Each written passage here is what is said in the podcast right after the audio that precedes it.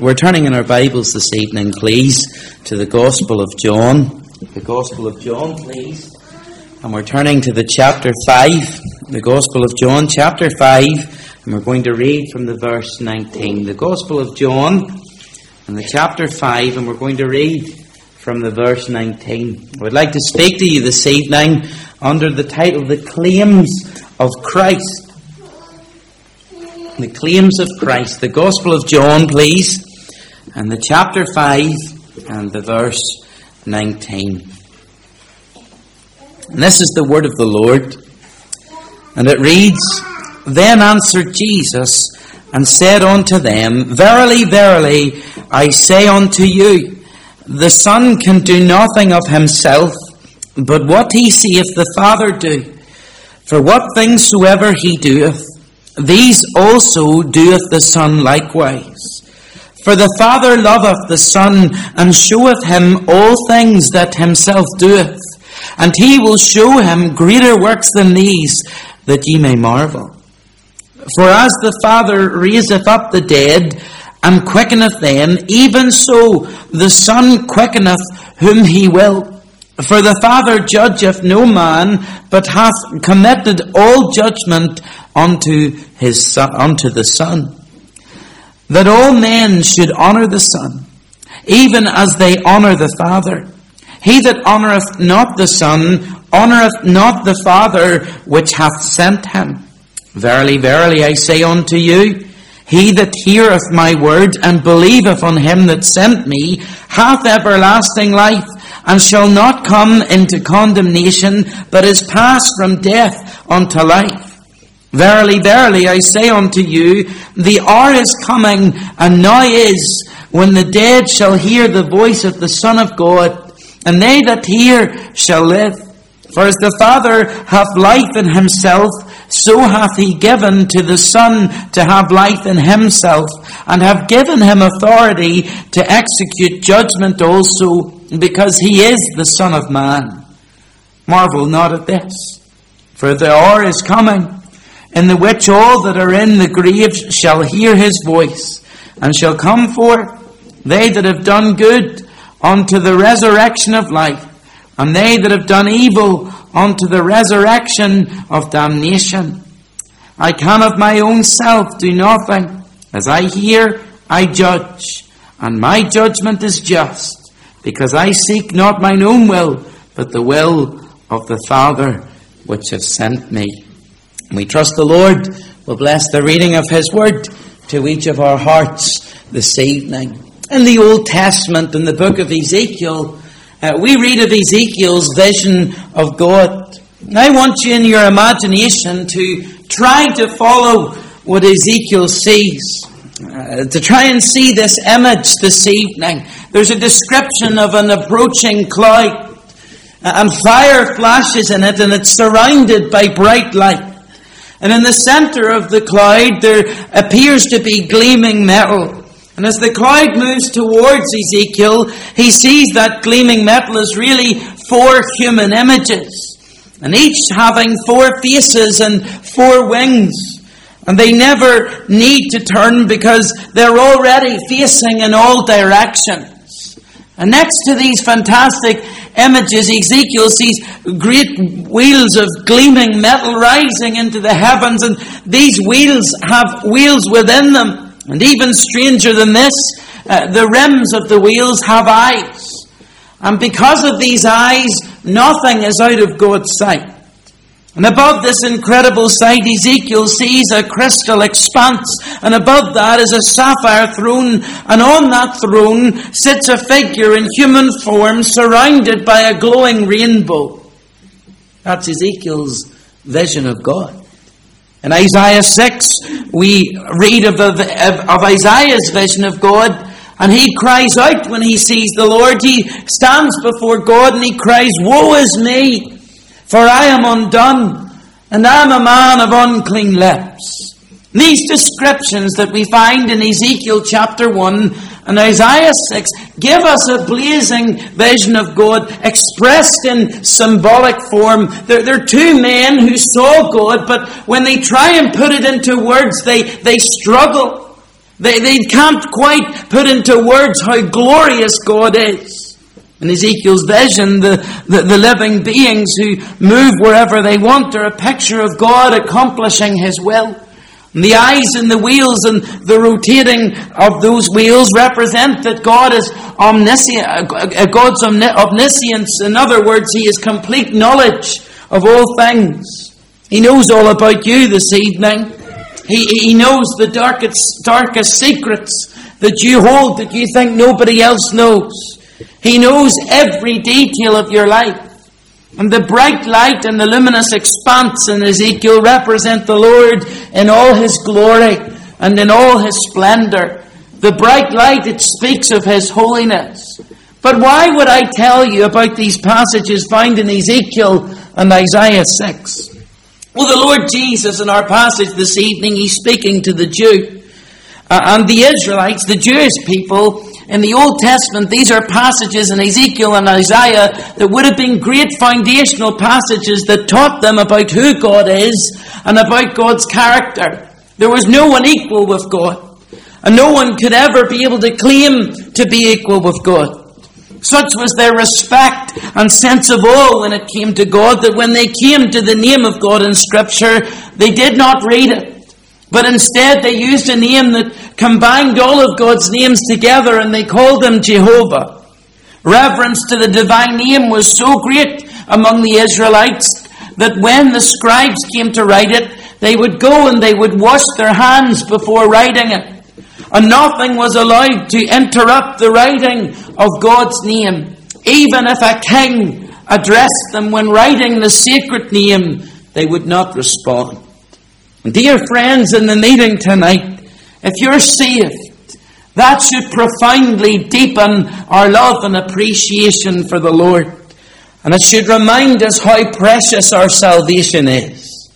But dear unsaved friend, if you're here tonight or you're listening online, these descriptions should terrify you. Because the Bible tells us that we are, that God is a holy God who cannot abide sin. And in our passage, we see that the Lord Jesus is holy. He speaks with the Jews and he, he tells them that he too is holy. And he and the Father are one. What I would like to speak to you on this evening, this title, The Claims of Christ, we're going to see three claims that the Lord Jesus Christ makes in this passage. And the first claim that he makes is that he's equal with the Father. One with the Father in his actions. Read with me verse 19 again. Here's the Lord Jesus, and he declares his deity. He's confirming himself that indeed he is God. He says, Verily, verily, I say unto you, the Son can do nothing of himself, but what he seeth the Father do, for what things soever he doeth, these also doeth the Son likewise. He says, Verily, verily, or truly, truly, I say unto you, and dear friends, this evening when the Lord Jesus Christ uses the words verily, verily, they are solemn words used by our divine Lord to indicate an utterance of special importance. He wants you to sit up and listen to what he's going to say. If he says verily, verily, there's something coming that we should attend to closely, that we should listen to very carefully by telling us, he goes on and he tells us that he is one with the Father. He is telling us that he is one with the Father in his actions. And he does not act independently of God the Father. Whatever the Father does, God the Son does in like manner. This extends to giving life to the dead. You know, a few weeks ago in our gospel meeting, we heard that he healed a man by the pool of Bethesda. Not only physically, but spiritually. And the question that we need to ask tonight is, what about you? Are you in need of healing? Have you experienced the saving power of the Lord Jesus Christ?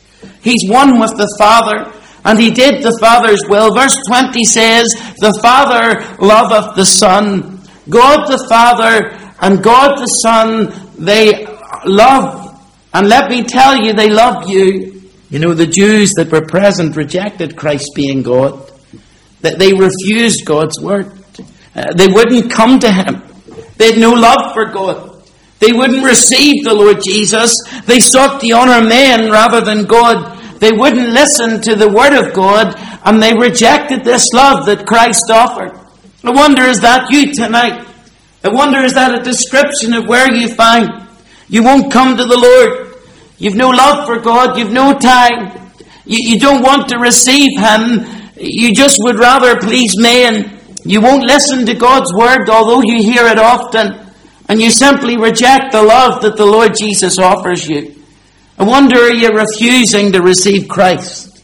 I wonder are you rejecting His love this evening? You see, those who spent time with the Lord Jesus during His time on earth, they saw the Father. They saw God Himself. When they saw the Lord Jesus smile, they saw God the Father smile. When they heard the Lord Jesus Christ teach, they heard the teaching of God the Father. When they encountered the Savior, they observed the Father's tender touch and they trembled at His wrath.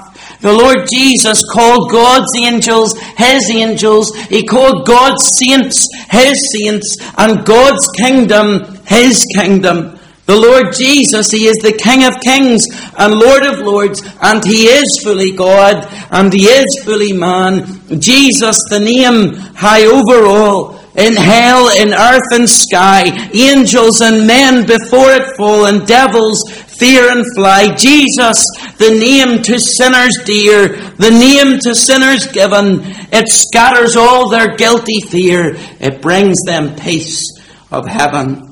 To the unbeliever, he declares to you this evening that he is the name high over all, and he forever will be for time and for eternity. And this colossal claim that confronts all mankind demands a response from you this evening.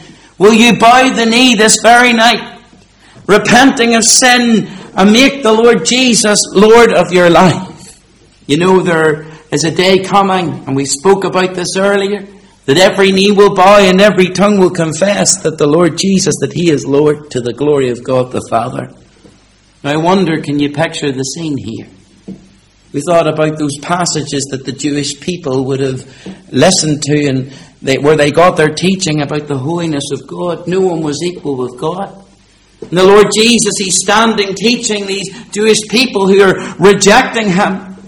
And he's standing in front of these unbelieving men who are confronting him and he tells them that he's God, that he's equal with the Father. Can you imagine your, their faces? Disgruntled, filled with anger. And no sooner has the Lord Jesus finished telling them that indeed he is God when he goes on and he makes a second claim. Not only is he equal with the Father, but he has the power to give life. He's the power to give life. Look at verse 25. Here's another one of the Lord Jesus' statements. He says, Verily, verily, again, we ought to pay attention. And this time he says, Verily, verily, I say unto you, the hour is coming, and now is, when the dead shall hear the voice of the Son of God, and they that hear shall live. You see, the Lord Jesus is speaking of eternal life. I heard recently a man uh, who asked his pastor to explain what eternal life or eternity actually meant. And the pastor replied that it would take forever for him to explain it. And dear unsaved friend, tonight, eternity is forever. It's forever. And you have a choice to make this evening whether you will spend eternity with Christ or a lost eternity without Him. I wonder if you ever considered what the Lord Jesus Christ was willing to do in order for you to spend eternity with Him. Earlier we considered the holiness of God. And we discussed and thought about how God cannot abide sin. And so to satisfy God, the Lord Jesus Christ had to go to the cross of Calvary. You see, we must think of the cross because it was on the hill outside Jerusalem, that place called Calvary, that the Lord Jesus suffered for your sin so that you could enjoy this eternal life that He offers you this evening. He died so that you might live.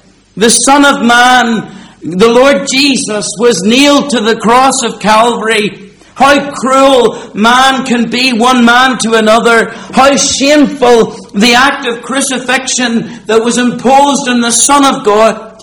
The power of love and the devotion of Christ to his Father are clearly heard in his cries in the garden um, of Gethsemane and upon the cross. But we must consider the time before the Lord Jesus came to earth. You see, in the beginning was the Word. And the Word was with God, and the Word was God, and the same was in the beginning with God. All things were made by Him, and without Him was not anything made that was made. And the Word, the Lord Jesus, was made flesh and dwelt among us. And we beheld his glory, the glory as of the only begotten of the Father, full of grace and truth. The Lord Jesus, he was with God and was God, and through him this world was made. He was there before time ever began. He dwelt with God before time, and as creation unfolded, he was there. He watched as man rebelled against God, and the Garden of Eden was no longer a safe haven for man.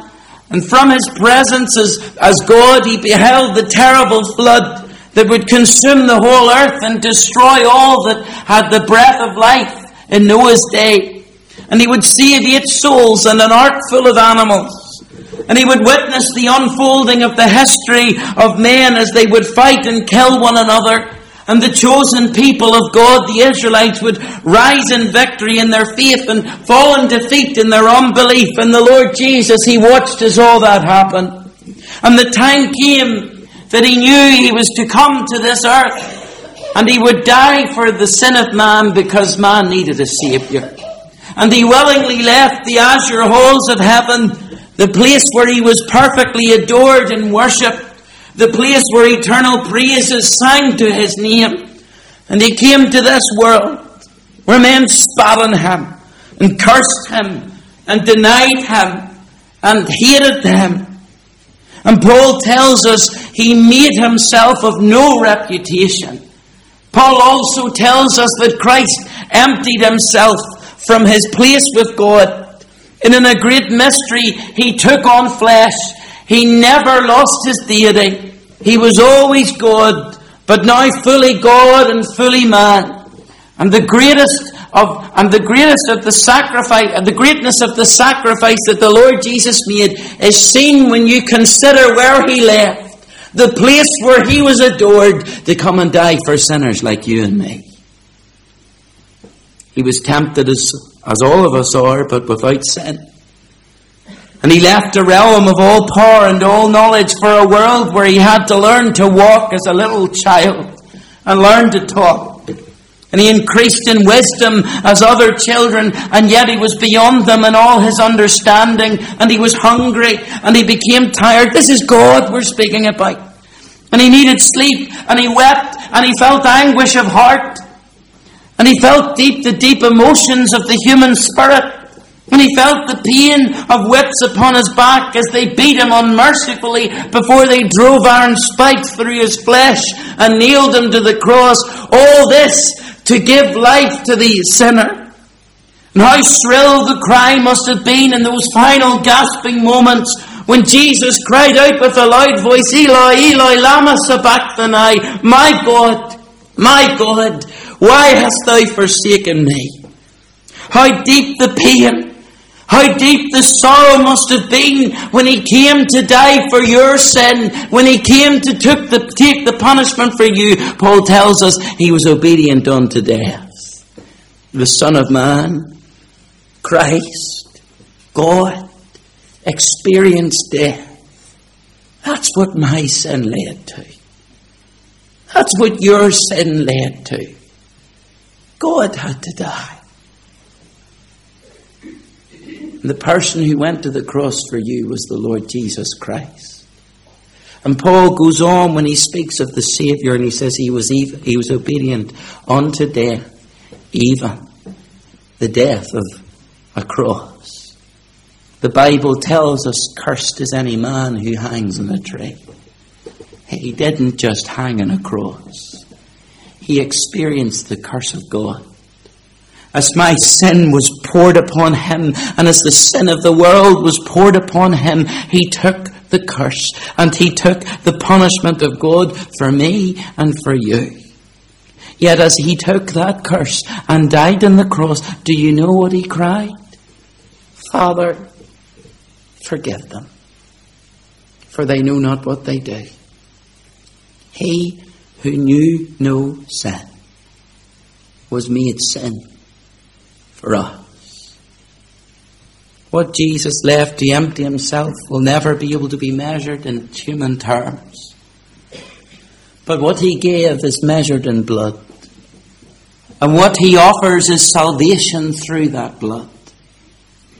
And what he gained is found in Paul's writing. Paul writes in Philippians 2 verse 9 to 11, Therefore God also has highly exalted him and given him a name which is above every name, that at the name of Jesus every knee should bow, and of those in heaven, of those in earth, and those under the earth, and every tongue should confess that Jesus Christ is Lord to the glory of God the Father. And tonight, we hear him say that he can give you life. He rose again, defeating death. And tonight He offers you eternal life. Tonight He offers you forgiveness of sin and a home in heaven. But you must come to Him and accept Him as your Savior. Believe that what He did in the cross is sufficient for you and confess that you're a sinner. For He offers you life. This is what the Bible says He that hath the Son hath life.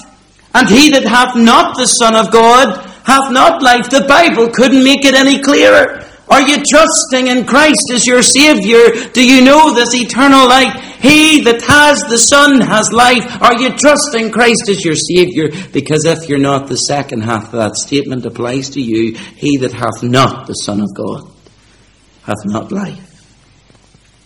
You know, but as we draw to the conclusion of our meeting this evening, there's one final claim that the Lord Jesus puts forward. Not just that he is equal with the Father, not just that he has the power to give life, but also that he has the authority to judge. Look at verse 22, please. It says there, For the Father judgeth no man, but hath committed all judgment unto the Son Verse 26 For as the Father hath life in himself, so hath he given to the Son to have life in himself, and given him authority to execute judgment also, because he is the Son of Man.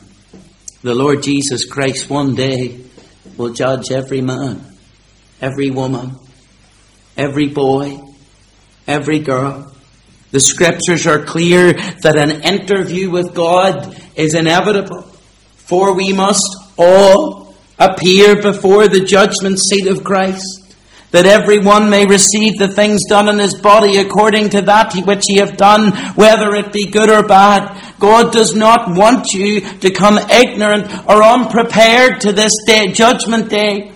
He has sent his prophets.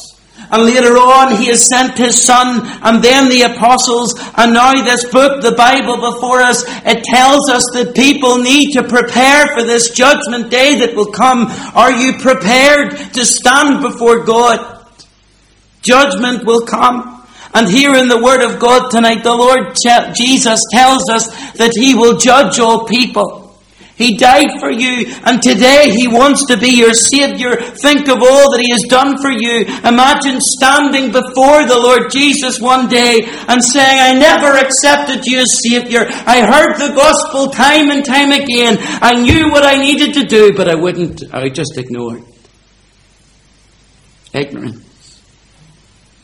In the book of Acts, in chapter 17 and verse 30, you read these words. And the times of this ignorance God winked at, or God is ignored. But now commandeth all men everywhere to repent, because he hath appointed a day in the which he will judge the world in righteousness by that man whom he hath ordained, the Lord Jesus, whereof he hath given assurance unto all men, in that he hath raised him from the dead, just as sure as the Lord Jesus Christ is alive this evening. One day we will stand before him as our judge. These are not my words, dear friends. These are the word, this is from the word of God. The time of ignoring him is almost over. This rejection of God in our land and across of our world will come to an end, and every individual will answer before God. And he calls all people now to turn and repent because there is a day coming when God's patience will run out.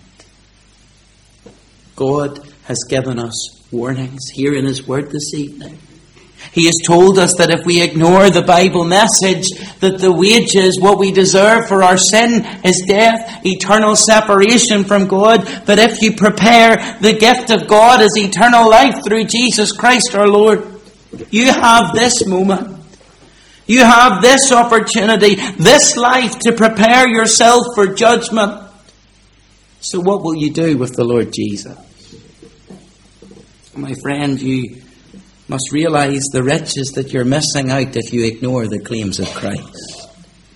He's equal with the Father. He has the power to give you eternal life this night. And he is, one day, one day he will judge you. And you've heard his claims. How imperative it is that you give deep consideration to the claims of Christ. Because one day you will stand before Him and He will be your judge. So I conclude with the words of the hymn writer who penned these words What will you do with Jesus? Neutral you cannot be. Because someday your heart will be asking, What will He do with me? Let's pray.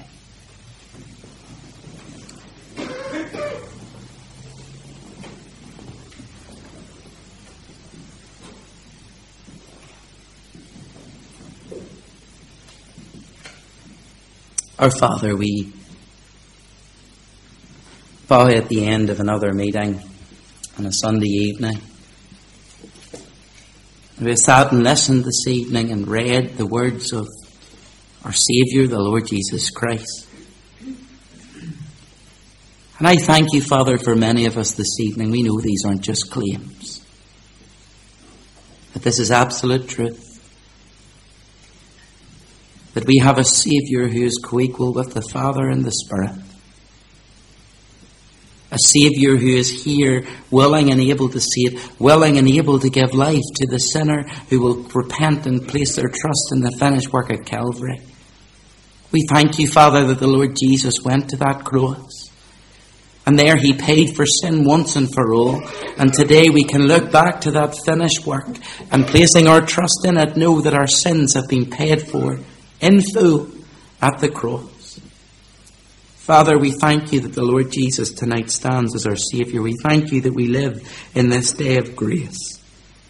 And Father, we pray and we ask, O oh God, that if there's any under the sound of my voice just now who don't know Christ as their Saviour, that by your Spirit you'd move, convict, and see it.